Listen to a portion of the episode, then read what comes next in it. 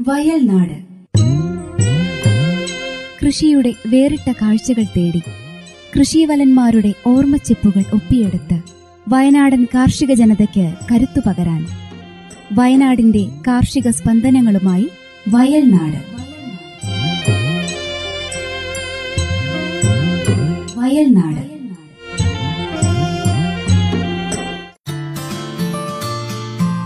വയൽനാട് പരിപാടിയിൽ ഇന്ന് കല്ലോടി ഒരപ്പ് സ്വദേശിയും കർഷകനുമായ എം കെ ജോസിന്റെ കൃഷി അനുഭവങ്ങൾ നിർവഹണം പ്രജിഷ രാജേഷ്. നമസ്കാരം. ഏറെ സ്നേഹത്തോടെ ജോസേട്ടനെ റേഡിയോ മാറ്റിലിയിലേക്ക് സ്വാഗതം ചെയ്യുകയാണ്. വയൽനാട് പരിപാടിയിലേക്ക് സ്വാഗതം. ജോസേട്ടൻ എത്ര നാളായി ഈ ഒരു കൃഷിമേഖലയിൽ എത്തിയിട്ട്? ഞാൻ കൃഷിമേഖലയിലോട്ട് എത്തിയിട്ടൊരു അൻപത് വർഷം എഴുപത് വയസ്സായി. അപ്പൊ ഒരു ഇരുപത് വർഷമായപ്പം തന്നെ സജീവമായിട്ട് പിന്നെ കൃഷിമേഖലയിലുണ്ട്. നെൽകൃഷി ചെയ്തു. പിന്നെ പുൽത്തൈലത്തിന്റെ ആ കൃഷി ചെയ്തു. പിന്നെ കാപ്പി കൊടി റബ്ബർ അതുപോലെ മറ്റേ കൃഷികൾ വേറെ കപ്പ വാഴ അങ്ങനെയുള്ള കൃഷികളൊക്കെ ചെയ്തിട്ടുണ്ട്. ജോസേട്ടന്റെ സ്വദേശം എവിടെയാണ്? ഇവിടുത്തുകാരൻ തന്നെയാണ്. ഞാൻ വയനാട്ടുകാരൻ തന്നെയാണ്. വയനാട്ടിൽ വന്ന പിന്നെയാണ് ജനിച്ചത്. ഇവിടെ ഈ സ്ഥലം. ഒരപ്പ്. ഞാൻ ഒരപ്പാണ്. ഞാൻ ആദ്യം ജനിച്ചത് തവിഞ്ഞാൽ പഞ്ചായത്തിലായിരുന്നു.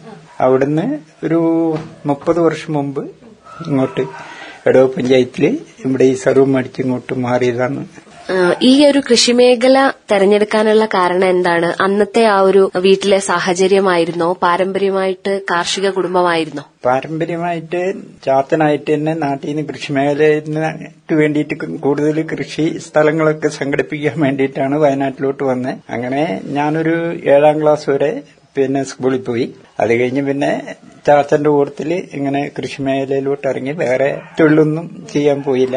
അങ്ങനെയാണ് കൃഷി മേഖലയിലോട്ട് എത്തിയത്. എന്താണ് കൃഷിമേഖലയിൽ ജോസേട്ടൻ തുടർന്നു പോരുന്ന ചില കൃഷി രീതികൾ എന്തൊക്കെയാണ്? കൃഷി രീതികൾ എന്ന് പറഞ്ഞാൽ ഞാൻ ഇപ്പൊ ഒരു അഞ്ചു വർഷമായിട്ട് ജൈവ കൃഷി ചെയ്യുന്നുണ്ട്. അതിനു മുമ്പ് രാസവളമൊക്കെ ഉപയോഗിച്ച് പിന്നെ സാധാരണ നെല്ല് വാഴയെല്ലാം രാസവളമൊക്കെ ഉപയോഗിച്ചായിരുന്നു കൃഷികൾ ചെയ്തുകൊണ്ടിരുന്നത് ഇപ്പം പൂർണമായും ജൈവകൃഷിയിലേക്കാണ്. ഇപ്പം പൂർണമായിട്ട് ജൈവ കൃഷിയിലോട്ടാണ് അപ്പോ വാഴകൃഷി ഉണ്ടോ? ഇല്ല വാഴ കൃഷിയില്ല ഇല്ല. മറ്റു കൃഷികളെല്ലാം ജൈവ കൃഷിയിലേക്ക് വന്നപ്പോ ചേട്ടന് വിളവെടുപ്പിൽ എന്തെങ്കിലും കുറവ് വന്നിട്ടുണ്ടോ? വിളവ് കുറവുണ്ട്. അങ്ങനെ കാര്യമായിട്ടില്ല. ഞാൻ കുറെ തുടർച്ചയായിട്ട് കാണാനും പിന്നെ തന്നെയാണ് ഉപയോഗിക്കുന്നത് രണ്ട് മൂന്ന് പശുക്കളുണ്ട്. അപ്പോൾ ആവശ്യത്തിനുള്ള ചാണകമൊക്കെ കിട്ടുന്നുണ്ട് അതുകൊണ്ട് അതി നിരാസവളമൊക്കെ ഒഴിവാക്കിയിട്ട് ചാണകം തന്നെ ഇട്ട് ആണ് കൃഷി ചെയ്യുന്നത്. അൻപത് വർഷമായി ഈ ഒരു കൃഷി മേഖലയിൽ നിൽക്കുന്നു. അപ്പോൾ ഈ ഒരു കൃഷിക്കാരൻ എന്ന ഒരു മേഖലയിൽ പൂർണ സംതൃപ്തനാണോ ജോസേട്ടൻ? അല്ല കൃഷി മേഖലയും കൊണ്ട് സംതൃപ്തനാണ്. പിന്നെ വില മാർക്കറ്റ് കുറവുള്ളതുകൊണ്ട് കൃഷി മുഴുവൻ ലാഭം എന്ന് പറയാൻ പറ്റുന്നില്ല. അങ്ങനെ.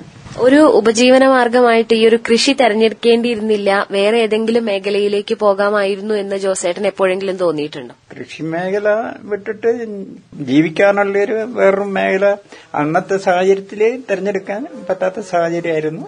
അങ്ങനെ അതുകൊണ്ടാണ് കൃഷി മേഖലയായിട്ട് പോകുന്നത്.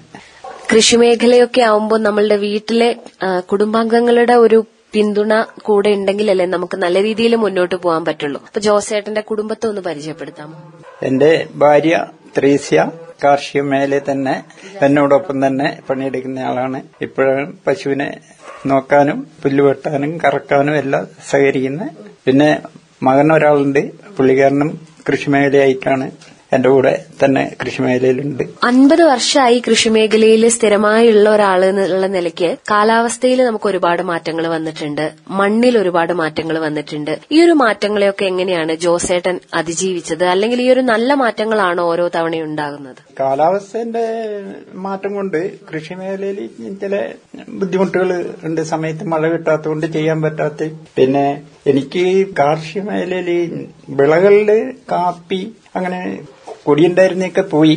പതിനെട്ട് പത്തൊമ്പതിലെയും വെള്ളം എന്റെ പറമ്പിൽ മുഴുവൻ കയറി അതോടുകൂടി കൊടിയെല്ലാം പോയി. കാപ്പി പിന്നെ അങ്ങനെ പോയിട്ടില്ല. കാപ്പി ചില സമയത്ത് ഇപ്പം കാപ്പിക്ക് വേറൊരു കേട് ബാധിച്ചുകൊണ്ട് ഈ കാപ്പി മേലയും നഷ്ടത്തിലോട്ട് വരുന്ന ഒരു അവസ്ഥയാണ്. എനിക്ക് കഴിഞ്ഞ മുമ്പിലത്തെ വർഷം പത്ത് കിൻഡൽ ഉണക്ക് കാപ്പി കിട്ടിയ കഴിഞ്ഞ പ്രാവശ്യം അത് അഞ്ച് കിൻഡലായിട്ട് മാറി. കറുത്തിട്ട് പൊഴിഞ്ഞിങ്ങനെ പോയിക്കൊണ്ടിരിക്കുന്നുണ്ട്. വെള്ളനാശം വരുന്നുണ്ട്. അങ്ങനെ അത് ഈ കാലാവസ്ഥന്റെ വ്യതിയാനമായിരിക്കും. ഇനി കൂടുതൽ മഴ പെയ്ത കാലമൊക്കെ ഉണ്ട്. വയനാട്ടിൽ പിന്നെ മഴ തോരാതെ മഴ പെയ്ത സമയമൊക്കെ ഉണ്ട്. എന്നിട്ട് പോലും കാപ്പിക്കൊന്നും ഒരു കേടില്ലായിരുന്നു ഇപ്പം കാലാവസ്ഥന്റെ വ്യതിയാനമൊക്കെ ആയിരിക്കും മണ്ണിന്റെയൊക്കെ ഇതിലൊക്കെ ആയിരിക്കും.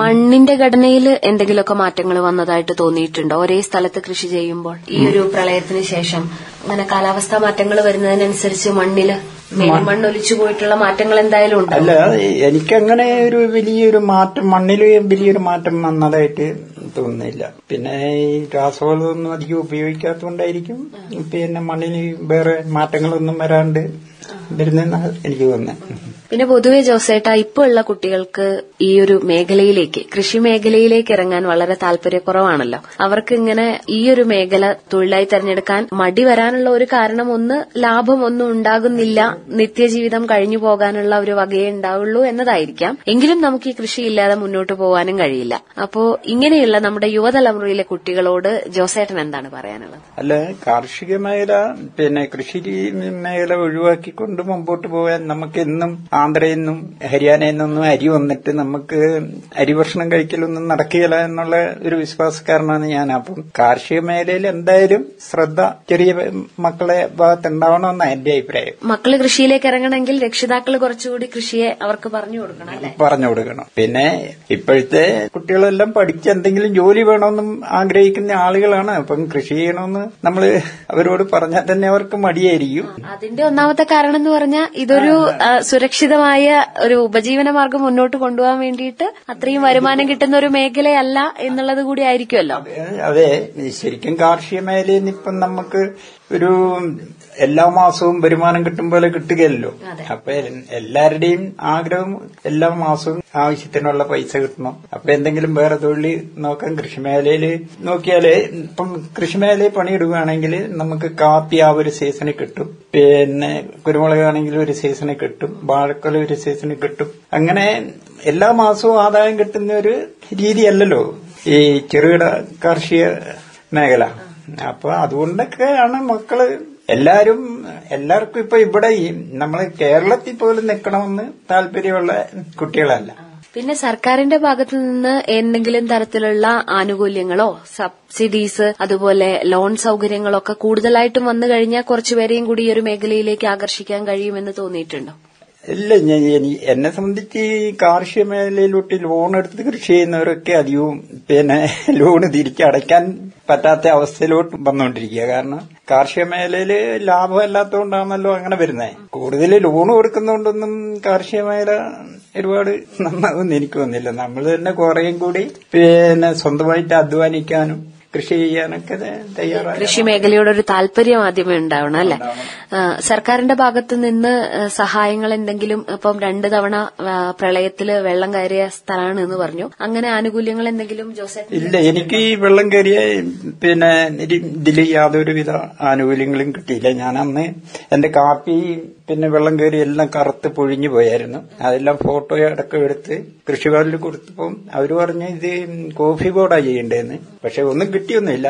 അങ്ങനെ സർക്കാരിന്റെ ഭാഗത്തുനിന്ന് കർഷകന് അത്ര വലിയ ആനുകൂല്യങ്ങളും സഹായങ്ങളും ഒന്നും അങ്ങനെ കിട്ടുന്നുണ്ടെന്ന് പറയാൻ നമുക്ക് ആവില്ല. കാരണം കർഷകന് ഒരു ശമ്പളം പറ്റുകയില്ലെങ്കിൽ പെൻഷൻ മേടിക്കുന്ന ആളും പത്ത് നാൽപ്പതിനായിരം റുപ്യൊക്കെ ശമ്പളം മേടിക്കുന്ന ഒരാൾ ജീവിക്കാൻ വേണ്ടിയാണ് കൃഷിക്കാരന് ആയിരത്തഞ്ഞൂറ് രണ്ടായിരം രൂപ പെൻഷൻ കൊടുത്താൽ ഒരു മാസം അതുപോലും കിട്ടുന്നില്ല. അപ്പൊ എല്ലാം ഒരേപോലെ ഈ പെൻഷനൊക്കെ കൊടുക്കുന്നത് അവർ പിന്നെ ജോലി എടുക്കുന്ന കാലത്ത് അന്ന് ശമ്പളം കൊടുത്തിട്ടുണ്ട്. അതുകൊണ്ട് അവർ ജീവിച്ചിട്ടുണ്ട്. അവർക്ക് കാര്യങ്ങളൊക്കെ കാണുന്നത് കൃഷിക്കാരന് അത്രയും കാര്യങ്ങളൊന്നും നടക്കുന്നില്ല. പിന്നെ ശരിക്കും അന്നന്ന് ജീവിക്കാൻ വേണ്ടി തന്നെ കഷ്ടപ്പെടുന്ന ഒരു വിഭാഗമാണ് കൃഷിക്കാരെന്നാണ് എന്റെ അഭിപ്രായം. എന്താണ് കൃഷി മേഖലയിലെ ഭാവി പ്രതീക്ഷകളും സ്വപ്നങ്ങളും ഒക്കെ ജോസേട്ടന്റെ കാർഷിക മേഖലയിൽ കൊണ്ട് അന്നന്ന് ജീവിച്ചു പോകുക എന്നുള്ളൊരു കാഴ്ചപ്പാടല്ലാണ്ട് കൃഷി മേഖലയിൽ നിന്ന് ഒരു പൈസ പോലും നീക്കിയിരിപ്പുണ്ടാക്കാം എന്നുള്ളൊരു അഭിപ്രായം എനിക്കില്ല. പണിയെടുത്തുകൊണ്ടിരുന്നാൽ ഇങ്ങനെ പട്ടിണി കൂടാണ്ട് ജീവിച്ചു പോകാം. സംതൃപ്തനാണോ ഈ ഒരു കൃഷി മേഖലയിൽ അല്ല വേറെ ഒരു മാർഗം ഇല്ലാത്തതുകൊണ്ട് ഈ മേഖലയിൽ നമ്മൾ സംതൃപ്തനായിട്ട് എടുക്കുന്ന ആത്മാർത്ഥമായിട്ട് എടുക്കുന്നതുകൊണ്ട് വേറെ ബുദ്ധിമുട്ടൊന്നും ഇല്ല അതുകൊണ്ട് അങ്ങനെ ജീവിച്ചു പോകാം. അതേ ഉള്ളൂ. ഒരുപാട് സന്തോഷം ജോസേട്ട ഇത്രയും കാര്യങ്ങൾ റേഡിയോ മാറ്റിലി ശ്രോതാക്കൾക്ക് വേണ്ടി കൃഷിമേഖലയെക്കുറിച്ച് പറഞ്ഞു തന്നതിനുള്ള നന്ദി അറിയിക്കുകയാണ്. Okay okay. സന്തോഷം. വയൽനാട് പരിപാടിയിൽ ശ്രോതാക്കൾ ഇന്ന് കേട്ടത് കല്ലോടി ഒരപ്പ് സ്വദേശിയും കർഷകനുമായ എം കെ ജോസിന്റെ കൃഷി അനുഭവങ്ങൾ. നിർവഹണം പ്രജിഷ രാജേഷ്. വയൽനാട് കൃഷിയുടെ വേറിട്ട കാഴ്ചകൾ തേടി കൃഷിവലന്മാരുടെ ഓർമ്മച്ചെപ്പുകൾ ഒപ്പിയെടുത്ത് വയനാടൻ കാർഷിക ജനതയ്ക്ക് കരുത്തു പകരാൻ വയനാടിന്റെ കാർഷിക സ്പന്ദനങ്ങളുമായി വയൽനാട് വയൽനാട്